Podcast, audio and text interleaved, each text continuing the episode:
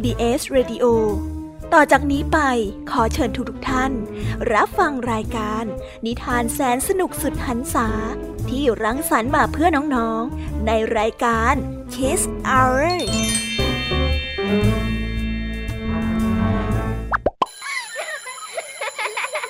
โรงเรียนเลิกแล้ว กลับบ้านพร้อมกับรายการ Kiss Hours โดยบรรยาชยโย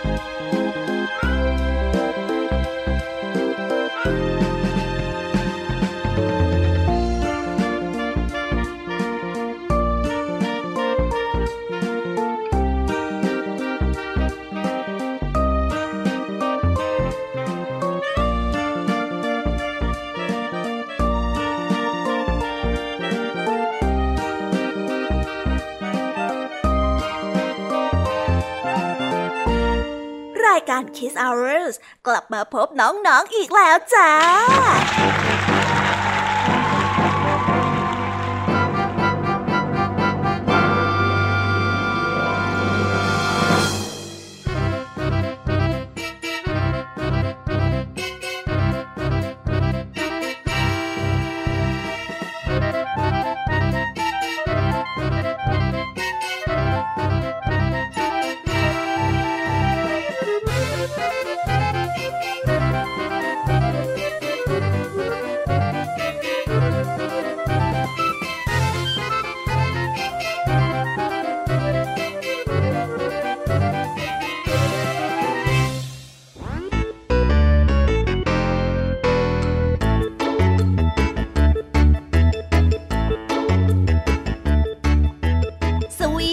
ัสดีน้องๆชาวรายการ Kiss Hour ทุกๆ คนนะคะ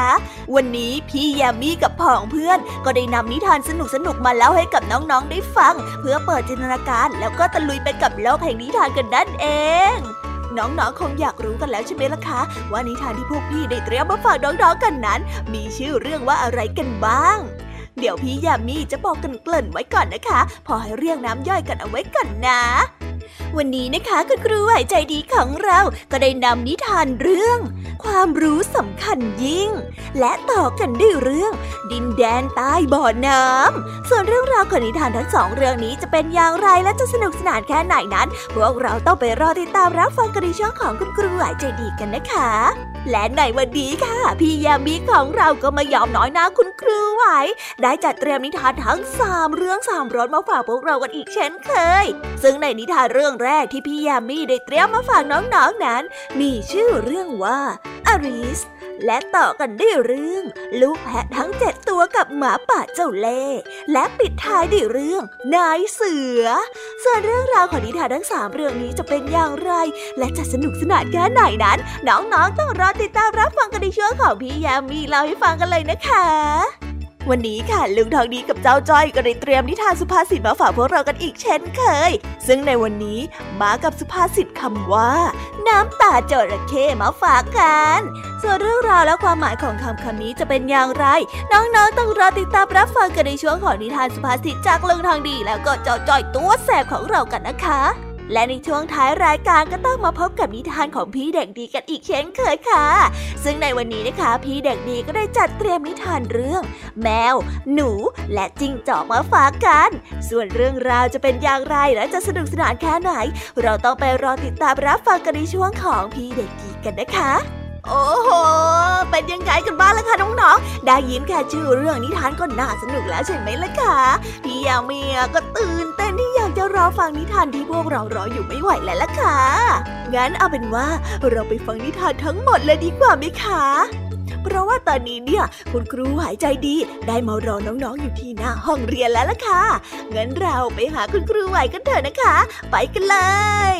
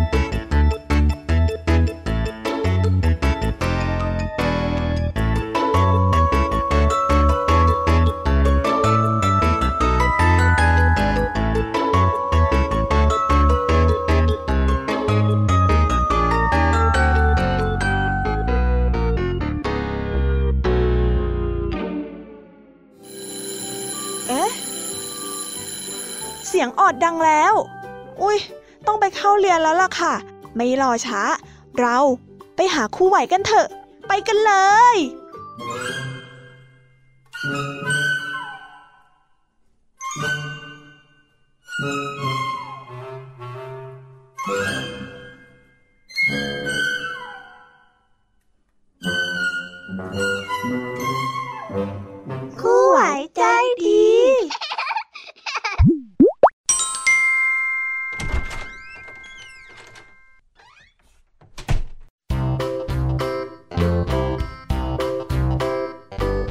วัสดีค่ะเด็กๆ วันนี้ก็กลับมาพบกับคุณครูไหวกันอีกแล้วนะคะ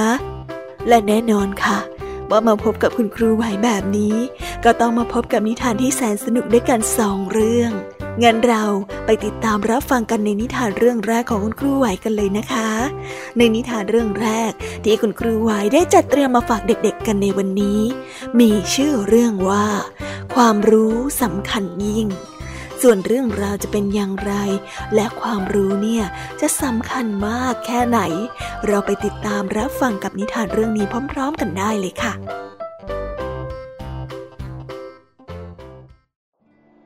มีครอบครัวชาวนาอยู่ครอบครัวหนึ่ง พวกเขาได้มีเงินทองพอกินพอใช้ ไม่ถึงกับร่ำรวย แต่ ก็ไม่ได้ลำบากมากมาย มีสิ่งหนึ่งที่พวกเขาเชื่อถือนั่นก็คือ ความรู้ ดังนั้นเมื่อมีลูก ชาวนาจึงส่งให้ลูกของตนนั้น ไปร่ำเรียนกับอาจารย์ที่มีความรู้มากมาย แม้ว่าค่าเรียนนั้นจะแพงสำหรับครอบครัวนี้ก็ตาม ลูกชายของครอบครัวนี้ได้ชื่อว่าอาเวนเขาได้ตั้งใจเล่าเรียนจนสำเร็จอย่างที่พ่อแม่นั้นหวังไว้ เมื่อจบมา เขาก็ได้ขอพ่อแม่นั้นออกเดินทางท่องโลกกว้าง เพื่อที่จะไปเปิดหูเปิดตา และนำความรู้ที่มีมาใช้ประโยชน์ ซึ่งได้ประจวบเหมาะกับอาคัง ลูกชายเศรษฐี ผู้ที่ไม่เคยสนใจเล่าเรียน จะออกเดินทางไปท่องเที่ยวพอดีเหมือนกัน ทั้งสองนั้นจึงได้ออกเดินทางไปด้วยกัน เมืองแรกที่ไปนั้น เป็นเมืองที่ค่อนข้างมั่งคั่ง อาคังได้ใช้จ่ายอย่างสุรุ่ยสุร่าย ส่วนอาเวินกินใช้อย่างประหยัด ทั้งยังเขียนกลอนลงบนแผ่นผ้าด้วยอักษรที่สวยงามทำให้คนนั้นชอบใจแล้วก็ซื้อบทกลอนนั้นไปเป็นจำนวนมากอาเวินจึงเก็บเงินได้เป็นกอบเป็นกำจากการเขียนก่อนในครั้งนั้น ต่อมาในเมืองที่สองนั้นเป็นเมืองที่ค่อนข้างสงบ อาคังรู้สึกเบื่อหน่ายเป็นอย่างมากแต่ก็ยังเลือกนอนโรงเตี๊ยมที่ดีที่สุด ส่วนอาเวิร์นนั้น พักโรงเตี๊ยมที่พออยู่ได้ พร้อมกับการรับจ้างคัดลอกตำรา และเขาก็ได้เงินมาเพิ่มอีกไม่น้อย ทั้งสองคนยังคงเดินทางท่องเที่ยวไปตามเมืองต่างๆ อาคังนั้นใช้จ่ายเงินทองมากมาย แต่อาเวินนั้นได้กลับใช้วิชาความรู้ หารายได้มาเป็นกอบเป็นกำและเมื่อได้กลับมายังเมืองที่ทั้งสองนั้นอาศัยอยู่ อาคังนั้นก็ไม่มีเงินเหลือแม้แต่นิดเดียว ส่วนอาเวิน กลับมีเงินทองมากมาย อาเวินนั้นได้ตั้งสำนักสอนวิชาความรู้ขึ้นมา เพื่อเผยแพร่ความรู้และประสบการณ์การเดินทางของเขาให้แก่คนรุ่นหลัง ส่วนอาคังนั้น เมื่อพ่อกับแม่เขาได้ตายไป เขาก็ได้ใช้ทรัพย์สมบัติจนหมด เมื่อไม่มีเงินและไม่มีความรู้ความสามารถใด ๆเพื่อหามาใช้จ่าย สุดท้าย อาคังก็ได้กลายเป็นขอทานในที่สุด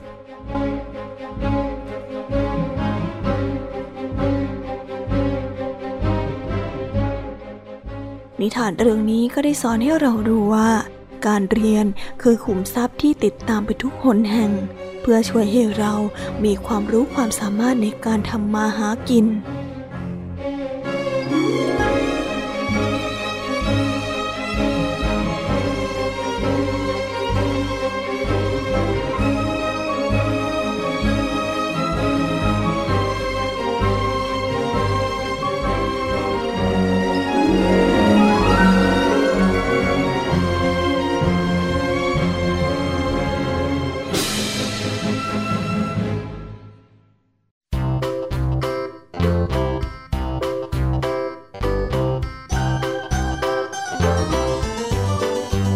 แล้วก็จบกันไปเป็นที่เรียบร้อยแล้วนะคะสำหรับนิทานเรื่องแรกของคุณครูไว้ เป็นยังไงกันบ้างล่ะคะเด็กๆ สนุกกันหรือเปล่าเอ่ยถ้าเด็กๆ สนุกแล้วก็ชื่นชอบกันแบบนี้เนี่ย เราไปต่อกับนิทานสนุกๆกันในเรื่องที่สองของคุณครูไหวกันต่อเลยนะคะ ในนิทานเรื่องที่สองของคุณครูไหวนี้ ครูไหวได้เตรียมนิทานเรื่อง ดินแดนใต้บ่อน้ำมาฝากกัน ส่วนเรื่องราวจะเป็นอย่างไร ดินแดนใต้บ่อน้ำเนี่ยจะมีความพิเศษขนาดไหน เราไปติดตามรับฟังพร้อมๆกันได้เลยค่ะ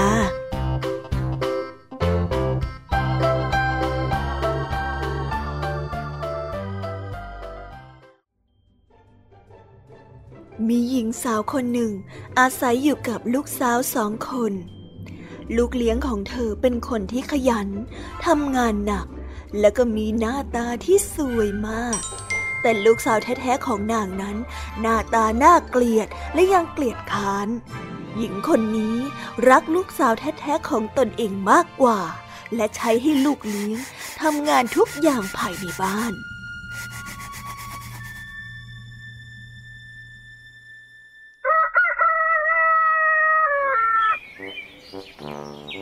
วันหนึ่งหญิงคนนั้นได้ยื่นตะกร้าใบใหญ่ที่มีขนสัตว์อยู่เต็มให้กับลูกเลี้ยงเอาขนสัตว์พวกนี้ไปปั่นให้หมดเลยนะ แล้วก็ไม่ต้องกลับมาถ้าหากว่างานนี้ยังไม่เสร็จ เธอได้บอกกับลูกเลี้ยง ลูกเลี้ยงนั้นจึงได้นั่งปั่นผ้าขนสัตว์ จนนิ้วชี้ของเธอได้เลือดไหล เธอจึงได้ไปล้างนิ้วชี้ที่บ่อน้ำ และเมื่อเธอได้เผลอทำกระสวยถ่อผ้าตกลงไปในน้ำดังจ่าเธอก็ได้แต่นั่งร้องไห้เศร้าโศกเสียใจอยู่ข้างบ่อน้ำนั้น ฉันจะทำยังไงดีนะ เธอจึงได้ตัดสินใจปีนลงไปในบ่อน้ำเพื่อที่จะไปหากระสวยถ่อผ้านั้น เมื่อเธอลงไปถึงก้นบ่อน้ำ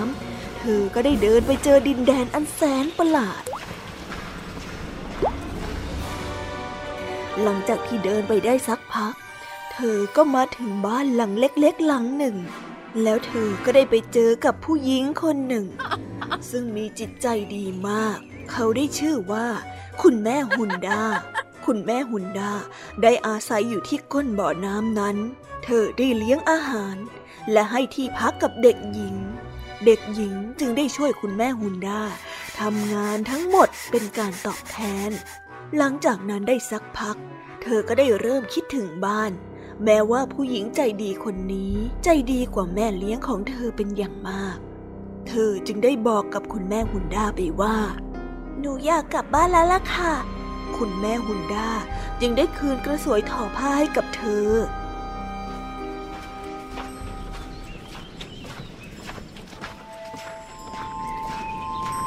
ขณะที่เธอออกจากเมืองประหลาดนั้นมา ก็ได้มีทองคำโปรยลงมาเป็นสายติดตามเนื้อตัวของเธอเต็มไปหมด เมื่อเด็กหญิงได้กลับมาถึงบ้าน แม่เลี้ยงของเธอก็รู้สึกแปลกใจ นางต้องการที่จะให้เรื่องแบบนี้เกิดขึ้นกับลูกสาวผู้แสนเกลียดค้านของเธอบ้าง เธอจึงได้ไปบอกลูกสาวของตน นี่จำไว้นะลูกทำทุกอย่างให้เหมือนกับที่น้องสาวของลูกทำยังไงล่ะ แล้วก็เอาทองมาเยอะๆเลยนะลูก เฮ้ย ได้เลยค่ะแม่ แต่ลูกสาวจอมขี้เกียจของเธอนั้น ไม่อาจทนกับการปั่นขนสัตว์ได้อะไรกันเนี่ย เธอจึงได้เอามือไปจับที่กอน้ำให้เลือดออก โอ๊ยโอ๊ยโอ๊ยเฮ้ย ฉันต้องได้ทองมาให้แม่ของฉันให้ได้ จากนั้นเธอก็ได้ตัดสินใจทิ้งกระสวยถ่อผ้าลงไปในบ่อน้ำแล้วก็ได้ปีนลงไปในบ่อน้ำนั้น ลูกสาวจอมขี้เกียจได้มาเคาะประตูบ้านของคุณแม่หุนดาขอโทษนะคะ มีใครอยู่ข้างในหรือเปล่าอะคะ ฉันขออาหารแล้วก็ที่พักหน่อยนะ คุณแม่หุนดาได้ตกลง ให้เธอเข้ามาทานอาหาร แล้วก็ให้ที่พักกับเธอ เมื่อเธอกินอิ่ม เธอก็ได้นอนหลับ แล้วก็กลนเหมือนหมู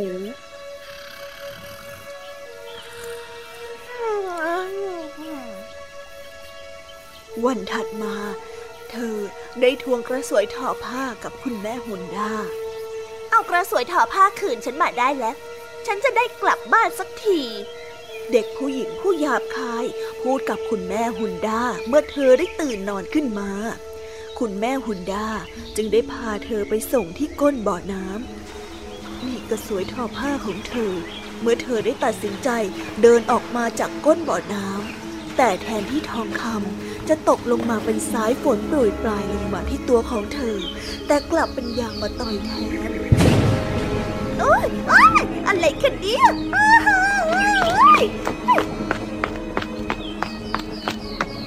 เด็กผู้หญิงจอมขี้เกียจได้กลับบ้านไปหาแม่ ผู้ซึ่งพยายามจะขัดเนื้อขัดตัวให้ลูกสะอาด แต่ยางมาต่อยนั้นกลับติดเนื้อติดตัวของเธอแน่นมาก และก็อยู่กับเธอไปจนชั่วชีวิต โอ้ยอย่าบ่นมากได้ไหม ฉันก็ขัดให้เธออยู่เนี่ย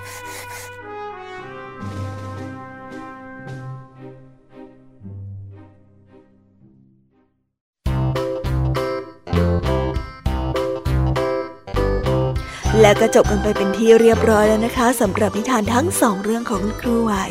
เป็นยังไงกันบ้างล่ะคะ สนุกสนานกันหรือเปล่าเอ่ยถ้าเด็กๆ สนุกสนานแล้วก็ชื่นชอบกันแบบนี้เนี่ย ครั้งหน้าคุณครูไว้จะจัดเตรียมนิทานมาฝากกันอีกนะคะ แต่สำหรับวันนี้ เวลาของคุณครูไว้ก็หมดลงไปแล้วล่ะค่ะ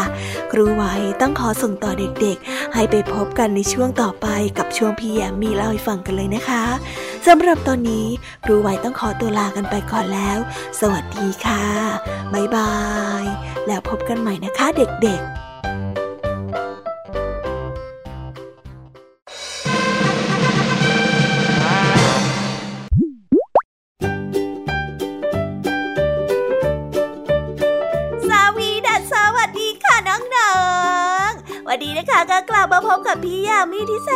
สนจะสดใสกันอีกแล้วค่ะ และแน่นอนค่ะ ว่ามาพบกับพี่ยามีแบบนี้ก็ต้องมาพบกับนิทานทั้งสามเรื่องสามรสที่แสนสนุกกันในช่วงพี่ยามีเล่าให้ฟังกันอีกเช่นเคย และในนิทานเรื่องแรกพี่ยามีได้จัดเตรียมมาฝากน้องๆกันนั้น มีชื่อเรื่องว่าอาริสส่วนเรื่องราวจะเป็นอย่างไรอาริสเนี่ยจะไปก่อเรื่องอะไรไว้งั้นเราไปติดตามรับฟังพร้อมๆกันได้เลยค่ะ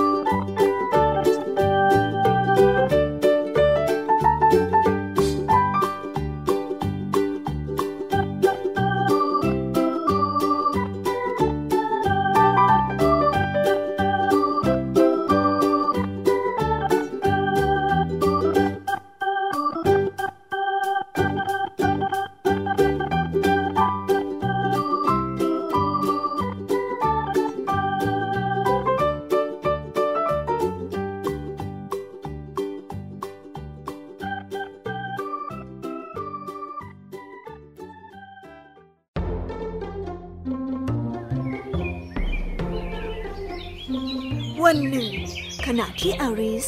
นั่งอยู่ข้างแม่น้ำกับน้องสาว ก็มีบางสิ่งบางอย่างเกิดขึ้น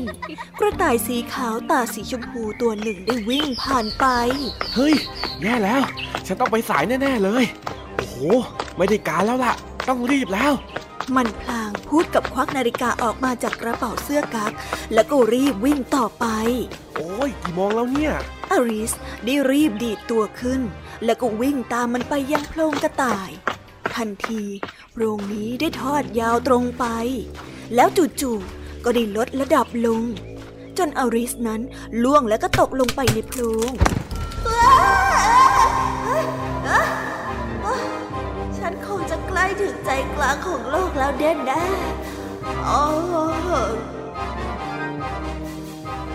อาริสได้คิด ทันใดนั้น เธอก็ได้ลงไปนอนกองอยู่ที่ก้นโพรงพอลุกขึ้นยืนก็ได้พบว่าตัวเองนั้นอยู่ในห้องโถงยาวมีประตูเรียงกันเป็นแถว สุดทางนั้นมีโต๊ะกระจกสามขาตั้งอยู่ บนโต๊ะมีกุญแจดอกเล็กๆวางอยู่ อลิสได้ลองเอากุญแจไปไขที่ประตูทุกบานแต่ก็เปิดไม่ได้ แล้วเธอก็ได้สังเกตเห็นผ้าม่านเตี้ย อยู่ข้างหลังบ้านที่มีประตูบานเล็กนิดเดียว อลิสได้ใช้กุญแจลองไขประตู ประตูนั้นก็ได้เปิดออกไปสู่สวน แต่อลิสไม่สามารถยืนหัวผ่านประตูนั้นไปได้ เธอได้เดินกลับมาที่โต๊ะ แล้วก็เห็นขวดใบจิ๋วติดป้ายว่า ดื่มฉันสิ เมื่อแน่ใจว่า นั่นไม่ใช่ยาพิษ อลิสก็ได้ดื่มมันไปในทันที ทันใดนั้น เธอก็ได้ตัวหดเล็กลง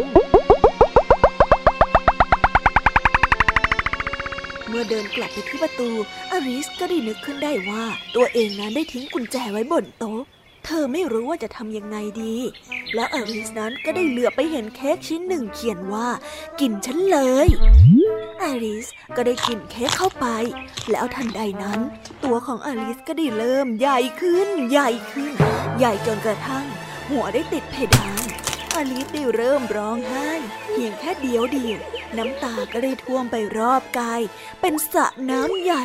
เด็กน้อยไม่รู้ว่าจะทำอย่างไรดี เมื่อไหร่ถึงจะมีใครมาช่วย และแล้วกระต่ายสีขาวก็ได้ปรากฏตัวขึ้น มันได้ถือถุงมือสีขาวคู่หนึ่งกับพัดอันใหญ่มาด้วยเออเจ้ากระต่ายได้โปรดช่วยฉันด้วยอริสได้ขอร้อง แต่กระต่ายนั้นได้ทิ้งถุงมือกับพัด แล้วก็วิ่งหนีไป ทำไมวันนี้มันมีแต่เรื่องแปลกๆนะ อลิสได้พูดพลางพร้อมกับหยิบถุงมือขึ้นมา ดูสิ ฉันเหมือนไม่ใช่ตัวของฉันเลยสักนิดอะแล้วเธอก็ได้เริ่มโบกพัด พลางนึกสงสัยว่าเธอนั้นเป็นใคร ครูต่อมาอาริสก็ได้ก้มลงมองมือของตัวเอง และก็ต้องประหลาดใจ เมื่อเธอเห็นว่าเธอใส่ถุงมือสีขาวของกระต่ายตัวนั้นเมื่อไหร่ก็ไม่รู้ ตัวฉันคงหดเล็กลงอีกแล้วเหรอเนี่ย อริสได้คิด เด็กน้อยได้ตระหนักว่า พัดนี้เองทำให้เธอนั้นตัวหดเล็กลง เธอจึงได้รีบทิ้งพัดแล้วก็วิ่งไปที่ประตู แล้วเธอก็ได้นึกว่า มีกุญแจวางอยู่บนโต๊ะเอ้ย บ้าชะบัดเลย ไม่มีอะไรจะเลวร้ายไปกว่านี้แล้วเฮ้ยเธอได้คิด แต่เธอนั้นก็ได้คิดผิด เสียงดังตูม อริสนั้นได้ตกลงไปในทะเลน้ำตาของตัวเองให้ตายเถอะ ฉันไม่น่าร้องไห้มาขนาดนี้เลยนะเนี่ย อลิสได้ค้ำควรทันใดนั้นเธอก็ได้ยินเสียงอะไรบางอย่าง มันคือหนูนั่นเองอุ้ย หนูจ๋า เธอรู้ทางออกจากบ่อน้ำนี้ไหมอะอริสได้ถาม แต่หนูนั้นไม่ได้ตอบอะไรเฮ้ย บางทีเจ้าหนูนี่อาจจะไม่เข้าใจภาษาของมนุษย์ก็ได้ อริสได้พูด ในขณะที่พึมพำอยู่นั้น เจ้าหนูก็ได้จับใจความว่า แมวของฉันอยู่ที่ไหน เจ้าหนูได้กระโจนขึ้นจากน้ำด้วยความตื่นตระหนกโอ้เธอเธอเป็นอะไรนะเอ้ยฉันขอโทษนะ ฉันไม่ได้ตั้งใจทำให้เธอกลัวเลย ขึ้นจากฟังเถอะ แล้วฉันจะบอกให้รู้ว่าทำไมแมวถึงทำให้ฉันตื่นกลัว เวลานี้สระน้ำนั้นได้เต็มไปด้วยนกและก็สัตว์ต่างๆ มีเป็ด มีนกโดโด แล้วก็นกแก้ว แล้วก็ลูกนกอินทรี แล้วก็สัตว์ที่อยากรู้อยากเห็นอีกหลายตัว พวกมันทุกตัวต่างว่ายน้ำตรงไปยังฝั่ง ฝูงสัตว์ทั้งหลายด้วยตัวเปียกอ่อนเราไปวิ่งแข่งกันเถอะ นกพิราบได้พูด จริงๆนะ มันจะช่วยให้พวกเราตัวแห้งเร็วขึ้น แล้วมันก็ได้เริ่มขีดเส้นสนาม เมื่อทุกตัวได้เข้าประจำที่ พวกมันก็ได้เริ่มวิ่ง และเป็นไปไม่ได้เลยที่จะบอกได้ว่า การแข่งขันนี้จะสิ้นสุดเมื่อไหร่ แต่หลังจากที่ผ่านไปครึ่งชั่วโมง พวกมันก็ได้เริ่มตัวแห้งแล้วตกลงใครชนะกันแล้วเนี่ย หนูได้ถาม เฮ้อฉันว่าทุกตัวเลยแหละ ทุกตัวน่ะชนะ เดี๋ยวฉันจะเป็นคนมอบรางวัลให้นะ อริสได้แจกลูกกวาดที่เธอมีอยู่ในกระเป๋าให้กับสัตว์ทุกตัว อย่างเนี้ยเธอก็ต้องได้รับรางวัลด้วยแซ่เจ้าหนูได้พูดเธอมีอะไรในกระเป๋าอีกบ้างนกพิราบก็ได้ถามต่อ อริสนั้นได้ยื่นปลอกสวมนิ้วให้ นกพิราบได้ส่งคืนให้กับอริส แล้วก็พูดว่า ขอให้เธอรับปลอกสวมนิ้วอันนี้ไว้นะ อลิสได้รับรางวัลท่าทางเคร่งครึมที่สุดเท่าที่จะทำได้ แล้วทั้งหมดก็ได้นั่งฟังนิทานของเจ้าหนูอลิส สัตว์ทุกตัวเหนื่อยมาก จนไม่มีสมาธิจะฟัง หนูจึงได้ย่ำโคลมโคลมโคลมไปด้วยท่าทางที่ขัดใจ เอ๊ะเธอไม่พอใจหรอเจ้าหนูอืมฉันอยากจะให้แมวฉันอยู่ที่นี่ด้วยจังเลย แมวของฉันเนี่ยจะได้จับหนูตัวนั้นกลับมาในเวลาอันรวดเร็วยังไงล่ะฉันฟังก็ได้ เฮ้ย แล้วอลิสก็ได้พยายามเล่าเรื่องของแมวให้กับสัตว์ทุกตัวได้ฟัง แต่พวกมันก็กลัวแมวด้วยเหมือนกัน และก็พากันวิ่งหนีไปอริสผู้น่าสงสารจึงได้อยู่คนเดียวอีกครั้ง เธอได้ทำหน้าเศร้า และหลังจากนั้นเธอก็ได้ตื่นขึ้นมาออเอ้ยฉันฝันเหรอเนี่ยย ฉันคิดว่าฉันจะต้องอยู่คนเดียวจริง ๆ ซะแล้วสิ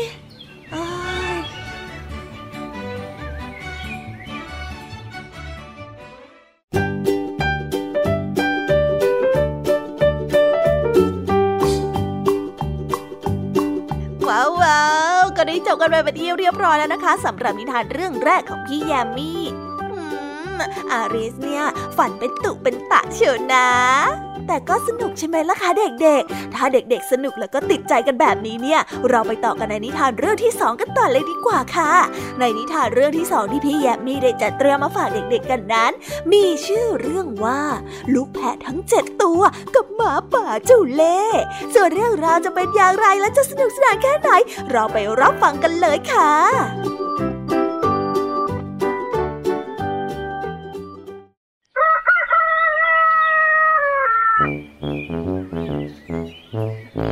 วันหนึ่ง มีลูกแกะแสนน่ารักอยู่เจ็ดตัว อาศัยอยู่กับแม่ในกระท่อมน้อยอันแสนสุขของพวกเขา วันหนึ่ง แม่ต้องออกไปตลาด เธอจึงได้เรียกลูกแกะทั้งเจ็ดมาสั่งเสีย จำไว้นะจ้าเด็กๆ ถ้าใครมาเคาะประตูก็ห้ามเปิดเด็ดขาดเลยนะ แม่จะกลับมาพร้อมกับขนมและก็อาหารอร่อยๆนะจ๊ะจำแม่ไว้นะ เด็กน้อย เดี๋ยวแม่ก็กลับมาแล้วล่ะ และในขณะนั้นเอง เจ้าหมาป่าที่ซุ่มอยู่ ก็เห็นเหตุการณ์ทั้งหมด มันซ่อนตัวจนกว่าแม่แกะนั้นจะพ้นสายตามันออกไป จึงได้ออกมาแกล้งเคาะประตู แม่มาแล้วเด็กๆ เปิดประตูด้วยจ้า แต่ลูกแกะนั้นเห็นเล็บยาวสีดำของมันที่โผล่ออกมาจากช่องประตู จึงได้รู้ทันทีว่านั่นไม่ใช่แม่ของตน เจ้าแกะน้อยจึงไม่เปิดให้เอ้ย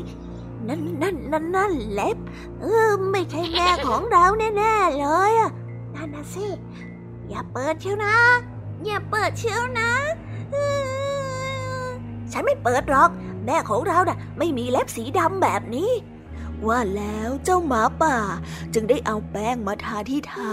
จนขาวโพลน แล้วก็วิ่งมาเคาะประตูอีกครั้ง เมื่อลูกแกะเห็นเท้าที่ขาวเหมือนแม่ พวกเขาจึงได้ตัดสินใจเปิดประตูให้ นั่นอาจจะเป็นแม่เราก็ได้นะเธอแน่ ใจได้ยังไงอะว่ามันเป็นแม่ของเราอะเออนะถ้าเป็นแม่ เราก็จะได้เปิดประตูให้ยังไงล่ะอาจจะไม่ใช่ก็ได้นะ หลังจากนั้นพวกเขาก็ได้ตัดสินใจเปิดประตูเสร็จฉันละจะไปไหนล่ะฮะ มานี่ มาเป็นอาหารของฉันเถอะนะ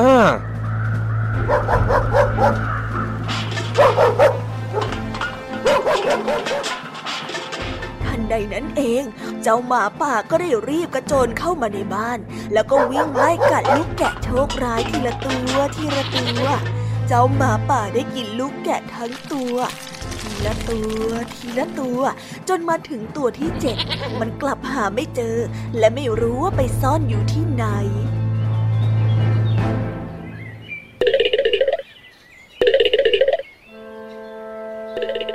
โอ้ยอยู่ไหนเนี่ย ออกมาซะดีๆนะเจ้าลูกแกะน้อย มันมองหาไปทั่วบริเวณ แต่ก็ไม่พบ ลูกแกะตัวที่เจ็ดได้ซ่อนอยู่ในนาฬิกา เมื่อถึงเวลาบ่ายสามโมง นาฬิกาก็ได้ดังขึ้น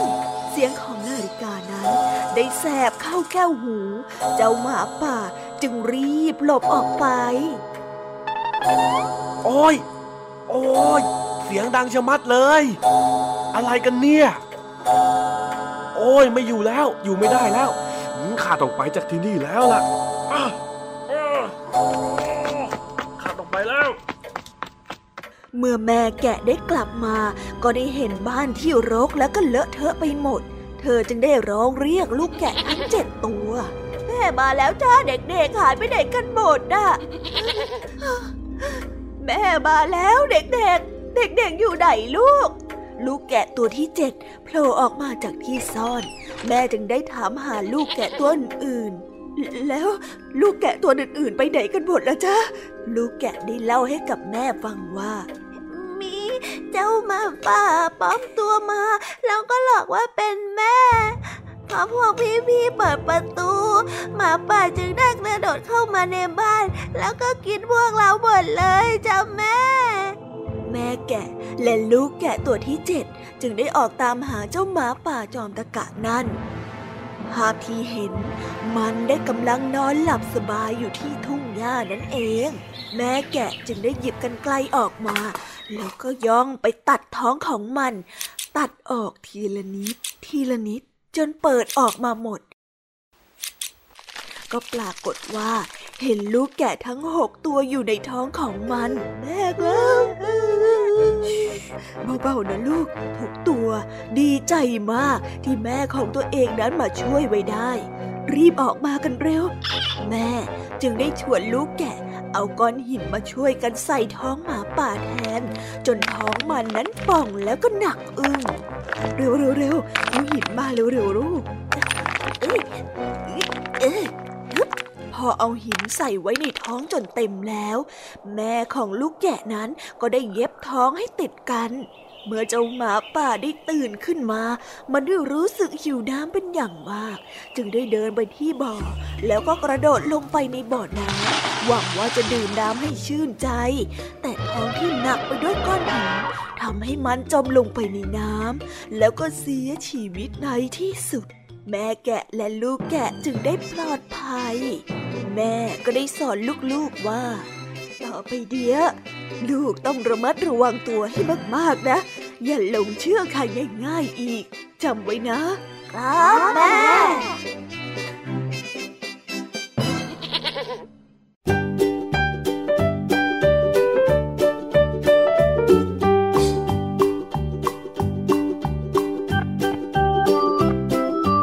แล้วก็ได้จบกันไปเป็นที่เรียบร้อยแล้วนะคะสำหรับนิทานในเรื่องที่สองของพี่ยามีอู้จะว่าไปเผลอแป๊บเดียวเองนะคะเนี่ยจบนิทานทั้งสองเรื่องของพี่ยามี่กันไปแล้วว่า แต่ว่าไม่เป็นไรค่ะน้องๆ พี่ยามี่รู้ว่าน้องๆ ยังไม่จุใจกันอย่างแน่นอน พี่ยามี่เลยจัดเตรียมนิทานเรื่องที่สามมาสมทบในนิทานเรื่องที่สามนี้ มีชื่อเรื่องว่า นายเสือ ส่วนเรื่องราวจะเป็นอย่างไร นายเสือเนี่ยเป็นใครกันนะ ถ้าน้องๆออยากจะรู้กันแล้ว เราไปรับฟังนิทานเรื่องนี้พร้อม ๆ กันเลยค่ะ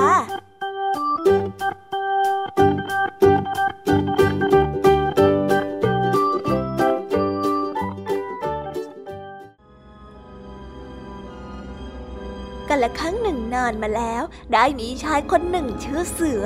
เขาได้เกิดมาในครอบครัวที่ยากจน และต้องกินอยู่อย่างลำบาก แต่เสือนั้นก็ได้ใช้ความสามารถและความขยันของตน ฝ่าฟันความยากลำบากนี้ ขึ้นมาลืมตาอ้าปากได้ แม้ว่าจะไม่ได้ร่ำรวย แต่ก็มีกินมีใช้อย่างไม่ขัดสนนัก ต่อมาเสือได้แต่งงานสร้างครอบครัว กิจการการค้าที่ทำอยู่ก็ดูท่าว่าจะได้กำไรมากขึ้นเรื่อยๆ จนกระทั่งวันหนึ่งได้เกิดเหตุร้ายขึ้น บ้านเมืองอยู่ในความไม่สงบทำให้การค้าขายนั้นตกต่ำกิจการการค้าขายของเสือนั้นก็ได้ย่ำแย่ลงเช่นกัน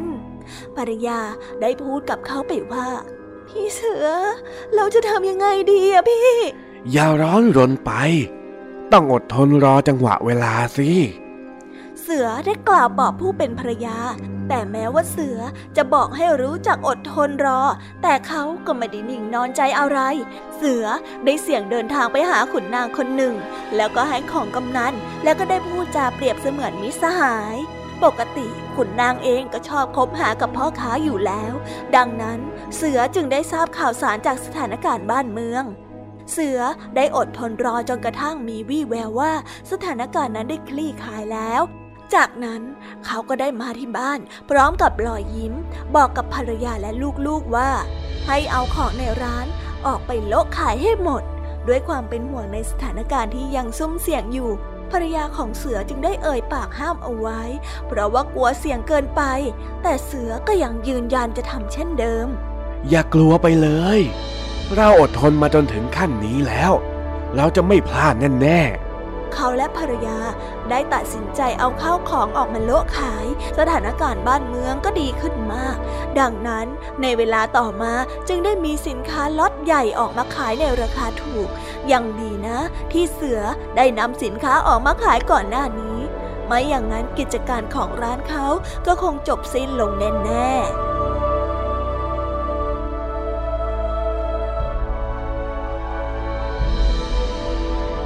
นิทานเรื่องนี้ก็ได้สอนให้เรารู้ว่า ความกล้าและความอดทนเป็นอาวุธที่สามารถเอาชนะอุปสรรคต่างๆ ได้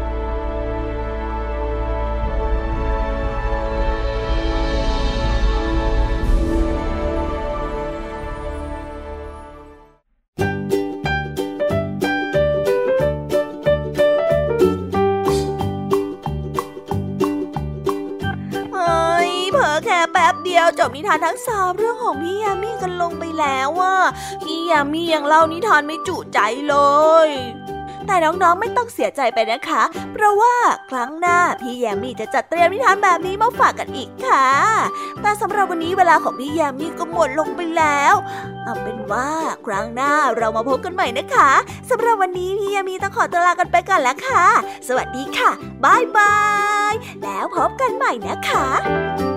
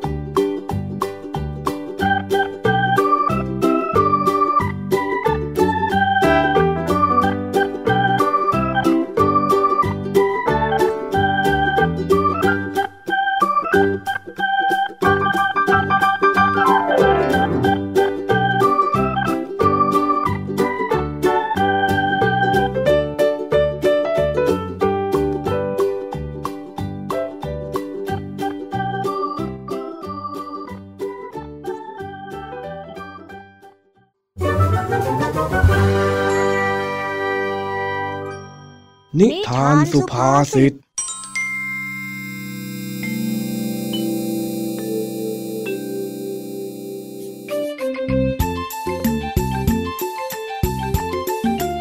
เย็นวันนี้ ท้องฟ้าแจ่มใสอากาศดี ลุงทองดี นั่งฟังวิทยุอยู่หน้าบ้าน ทันใดนั้น ก็แววเสียงนางสีนวลร้อง แล้วก็มีเสียงของหล่นลงพื้น จากนั้น ลุงทองดีจึงรีบวิ่งเข้าไปดูในบ้าน ปรากฏว่าเห็นเจ้าจ้อยกำลังถือสร้อยพระอยู่คาหนังคาเขา นั่นไงไอ้จ้อย เอาอีกแล้ว เอ็งมาขโมยพระของข้าอีกแล้วเหรอเนี่ยเออจจจจ้อย เอ็งไม่ต้องมาแก้ตัวอะไรทั้งนั้น มานี่เลย เดี๋ยวข้าจะพาเอ็งไปหาตำรวจ มานี่ ว่าแล้วลุงทองดี ก็ได้คว้าแขนเจ้าจ้อย แล้วก็เตรียมจะพาเจ้าจ้อยไปนอกบ้าน ทันใดนั้นเจ้าจ้อย ก็ร้องไห้ขึ้นมาลุงทองดีจะพาจ้อยไปให้ตำรวจจับได้แลงคอเหรอจ๊ะลุงไม่ฟังเหตุผลของจ้อยบ้างเลยเหรอลุงทองดีจ๊ะ ลุงทองดีฟังจ้อยก่อนสิจ๊ะข้ายังจะต้องฟังอะไรจากเองอีกฮะ เมื่อครั้งก่อน เองก็มาขโมยพระของข้าไปใส่เล่นฟุตบอล แล้วคราวนี้ เองจะเอาไปทำอะไรอีกล่ะฮะ นอกจากจะเอาไปขายเนี่ยข้าก็นึกไม่ออกแล้ว เองนี่มันเป็นคนอยังไงกันนะทำไมถึงมาขโมยพระข้าได้ลงคอ ลุงทองดีจ้อยผิดไปแล้ว แต่ลุงทองดีก็ฟังจ้อยก่อนสิจ๊ะไม่ฟงไม่ฟังอะไรเองทั้งนั้นแหละ เองเนี่ยมันน้ำตาจระเข้เสียใจไม่จริงหรอก เดี๋ยวพอข้าปล่อยไป เองก็ลืมที่เคยสัญญากับข้าอีกนั่นแหละ เองมานี่เลยจ้อยไม่ได้จะเอาไปขายอะ ว่าแต่ลุงทองดีว่าอะไรนะจ๊ะจระเข้จระเข้จ้อยได้ยินไม่ค่อยชัดเลยอะจ้ะอ๋อก็น้ำตาจระเข้ไง เองน่ะมันน้ำตาจระเข้จ้อยแค่มายืมพักแค่เนี้ยลุงทองดีต้องว่าจ้อยใจคอโหดเหี้ยมเหมือนจระเข้เลยเหรอจ๊ะไม่ใช่แบบนั้น น้ำตาจระเข้มันเป็นสำนวนที่มีความหมายว่า คนที่ทำเป็นแสดงออกว่าเสียใจ แสดงออกว่าสำนึกผิด ทั้งๆทที่ในใจจริง ๆ แล้ว ก็ไม่ได้รู้สึกอย่างนั้นยังไงล่ะอ๋อแต่จ้อยก็รู้สึกผิดจริง ๆ นี่นะเหรอเองเนี่ยรู้สึกผิดจริง ๆ เหรอเจ้าจอยฮะผิดสิจ๊ะจ้อยก็ไม่ได้อยากจะมาเอาไปหรอกลุงทองดีจ้อยจำเป็นจริง ๆ นี่นะอะจำเป็นอะไร ไหนเองลองบอกข้ามาสิถ้าลุงอยากให้จ้อยบอก ลุงต้องเล่านิทานให้จ้อยฟังก่อน ยังยังทำผิดแล้วยังจะมาต่อรอง เองมีสิทธิ์ต่อรองด้วยเหรอฮะเจ้าจ้อย มีสิจ๊ะสิทธิ์อะไรของเองฮะ ก็สิ่งที่จ้อยเป็นหลานตัวเล็กๆที่น่ารักของลุงทางนี้ยังไงล่ะจ๊ะนี่ไง นี่ไง น้ำตาจระเข้มันก็เป็นแบบนี้นี่แหละ เมื่อตะกี้ยังร้องไห้ฟูมไฟายพอมาตอนนี้เองก็มากวนประสาทข้าอีกเนี่ย ก็จ้อยอยากฟังนิทานนี่หนอ อ้าวอ้าวข้าเล่าให้ฟังก็ได้ แต่ครั้งนี้ไม่ใช่นิทานหรอกนะ ข้านึกไม่ทัน แต่ข้าจะเล่าเป็นความรู้ให้เองฟังก็แล้วกัน เอาเป็นความรู้ก็ได้จ้า อาการของจระเข้ที่มีน้ำตาเนี่ย เกิดจากการที่จระเข้งับเหยื่อ แล้วมีน้ำตาไหลออกมา ซึ่งมันเป็นเรื่องธรรมชาติ ที่ขากรรไกรของจระเข้จะไปกดต่อมน้ำตาตอนที่มันอ้าปากกว้าง ก็เลยทำให้มันมีน้ำตาไหลออกมา ผู้คนก็มักจะเข้าใจผิด คิดไปว่าจระเข้กำลังสงสารเหยื่อที่ถูกงับ แต่ตัวเองก็จำเป็นที่จะต้องกินเหยื่อนั้น มันจึงน้ำตาไหลออกมา ถ้าหากจะเปรียบเทียบการกระทำของจระเข้กับคนแล้ว ก็เปรียบเสมือน ผู้ที่กำลังกระทำความผิด แต่ก็ได้ร้องไห้ออกมาด้วยความเสแสร้ง ไม่ได้มีความรู้สึกเศร้าเสียใจอย่างนั้นจริง ๆ ร้องไห้เพื่อแค่ต้องการแสดงให้เห็นว่า ตนเองนั้นมีความเสียใจ ต่อสิ่งที่ผู้อื่นกำลังได้รับผลกระทบจากความเสียหายนั้นๆ ทั้งๆทที่ความจริงแล้ว ก็ร้องไห้ไปเพื่อการกบเกลื่อน แล้วก็เบี่ยงเบนความสนใจจากการทำผิดเท่านั้นเองโอ้อย่างนี้นี่เองอะแล้วทีนี้เองจะบอกได้หรือยัง ว่าเองจะเอาพระของข้าไปทำไมฮะก็จ้อยจะไปค่ายขังแรมที่โรงเรียนนะแล้วจ้อยเห็นรุ่นพี่เขาลือกันว่าที่โรงเรียนน่ะผีดุมากเลยนะจ้อยก็เลยกลัวโดนผีหลอกอะ จ้อยก็เลยต้องมาขอยืมพระของลุงทางดีนี่แหละจ้ะ ก็ข้าบอกแล้วไง ว่าถ้าอยากได้อะไร ก็ให้มาขอยืมข้าดีขอยืมไปลุงก็ไม่ให้อะๆก็เองยังไม่ทันได้ยืมเลย ว่าแต่ที่โรงเรียนน่ะ มันไม่มีผีหรอกนะโว้ย ข้าก็เรียนมาเหมือนกัน เรียนมาตั้งแต่เด็ก ข้ายังไม่เคยจะเห็นเจอแม้แต่ตัวเดียว เองเนี่ยกลัวอะไรไม่เข้าท่านะจ้อยคิดไว้แล้ว ต่อให้มายืมลุงทองดี ลุงก็พูดแบบเนี้ยจ้อยถึงไม่กล้ายืมไง เออเออเอาไปเถอะแล้วเองก็ดูแลมันดีๆด้วยล่ะว่าแต่ลุงจะไม่จับจ้อยส่งตำรวจแล้วล่ะจ๊ะ ไม่แล้วล่ะ ใครจะไปทำได้ลงคอล่ะฮะ หลานตัวเองแท้ดีจังเลยอะๆคราวหลังก็ให้บอกกันบ้าง จะได้ไม่ต้องมาโดนข้าจับได้บ่อยๆ คราวหน้า ถ้าหากว่าเองยังทำแบบนี้อีก เองโดนของจริงแน่ เดี๋ยวข้าจะไปฟ้องแม่เองให้ดู คอยดูสิขาวหน้าไม่ทำแล้วจ้าเออเออไปเถอะ กลับจากค่ายแล้วก็เอาพระมาคืนข้าด้วยนะ ได้เลยจ้ะ งั้นจ้อยไปแล้วนะเหลืองทางดีบายบาย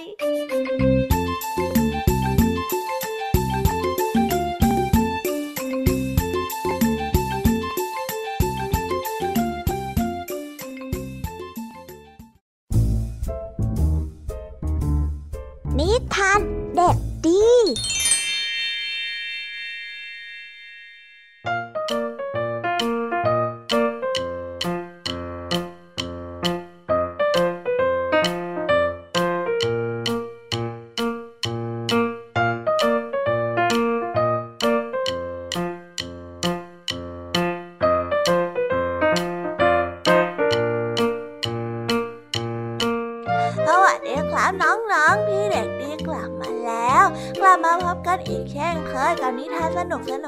ท้ายรายการ อันนี้พี่เด็กดี มีนิทานเกี่ยวกับความมีน้ำใจมาเล่าให้กับน้องๆได้ฟังกัน น้องๆอยากจะรู้กันแล้วหรือยังเอ่ยว่าเรื่องราวจะเป็นอย่างไงถ้าอยากจะรู้กันแล้ว งั้นเราไปฟังนิทานเรื่องนี้พร้อมๆกันเลยครับ ในนิทานชื่อเรื่องว่า แมว หนู และจิ้งจอก เรื่องราวจะเป็นยังไง เราไปฟังพร้อมๆกันเลยครับค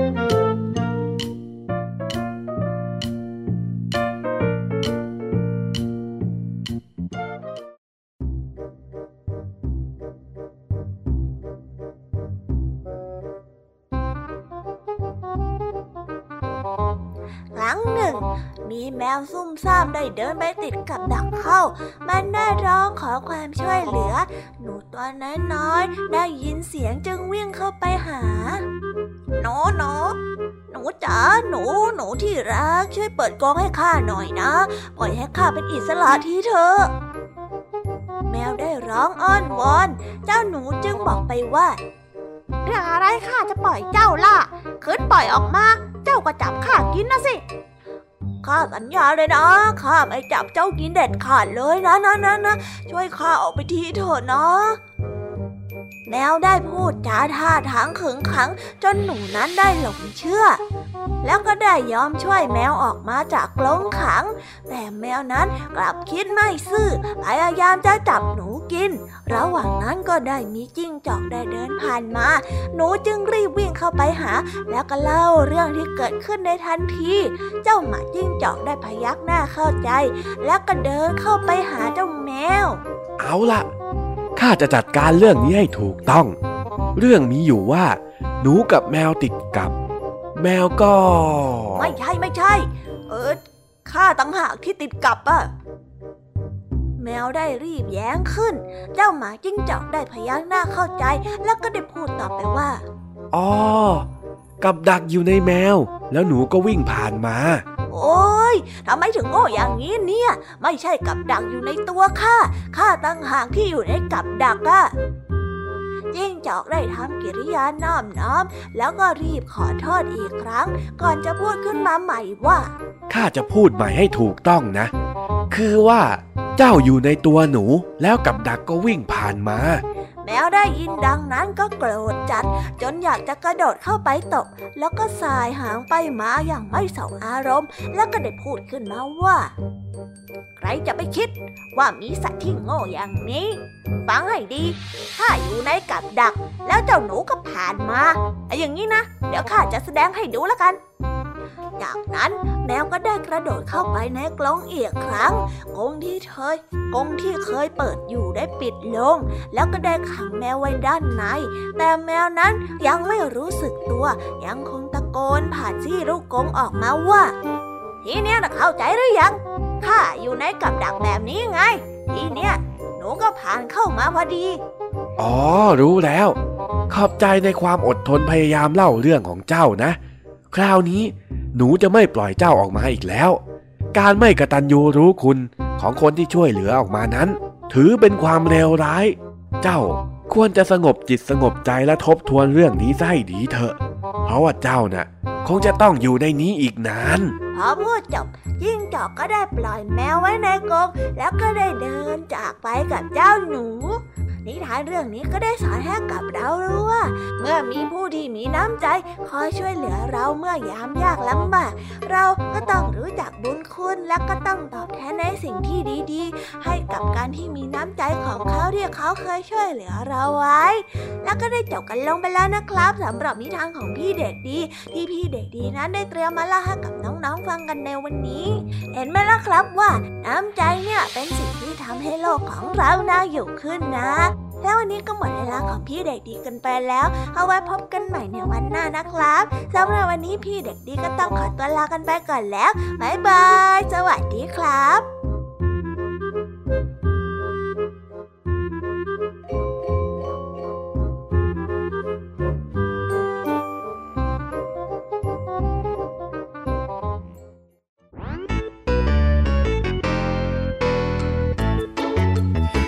กันบ้างนะคะน้องๆสำหรับนิทานหลากหลายเรื่องราวที่ได้รับฟังกันไปในวันนี้ สนุกกันหรือเปล่าเอ่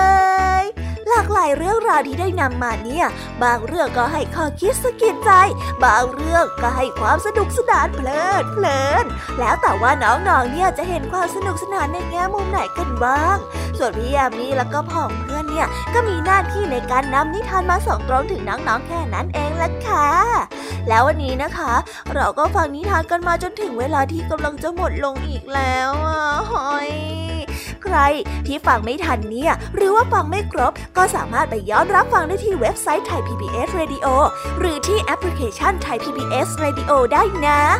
ถึงเวลาที่จะต้องกล่าวคำลาแล้วล่ะค่ะ พี่ยามีต้องคิดถึงน้องๆอีก แน่เลย แต่ไม่ต้องห่วงนะคะน้องๆ พี่ยามีเนี่ยขอสัญญาเลยว่า จะกลับมาพบกันใหม่พร้อมกับนิทานที่แสนสนุกแบบนี้กันอีกแน่นอนค่ะน้องๆ อย่าลืมนำข้อคิดดีๆ ที่ได้จากการรับฟังนิทานที่แสนสนุกของคุณครูไหว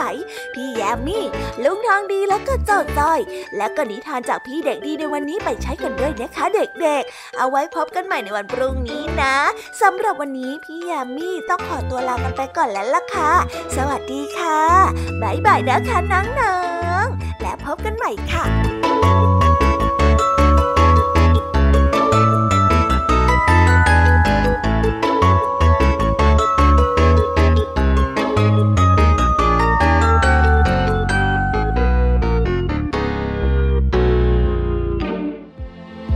ติดตามรับฟังรายการย้อนหลังได้ที่ เว็บไซต์และแอปพลิเคชันไทย PBS Radio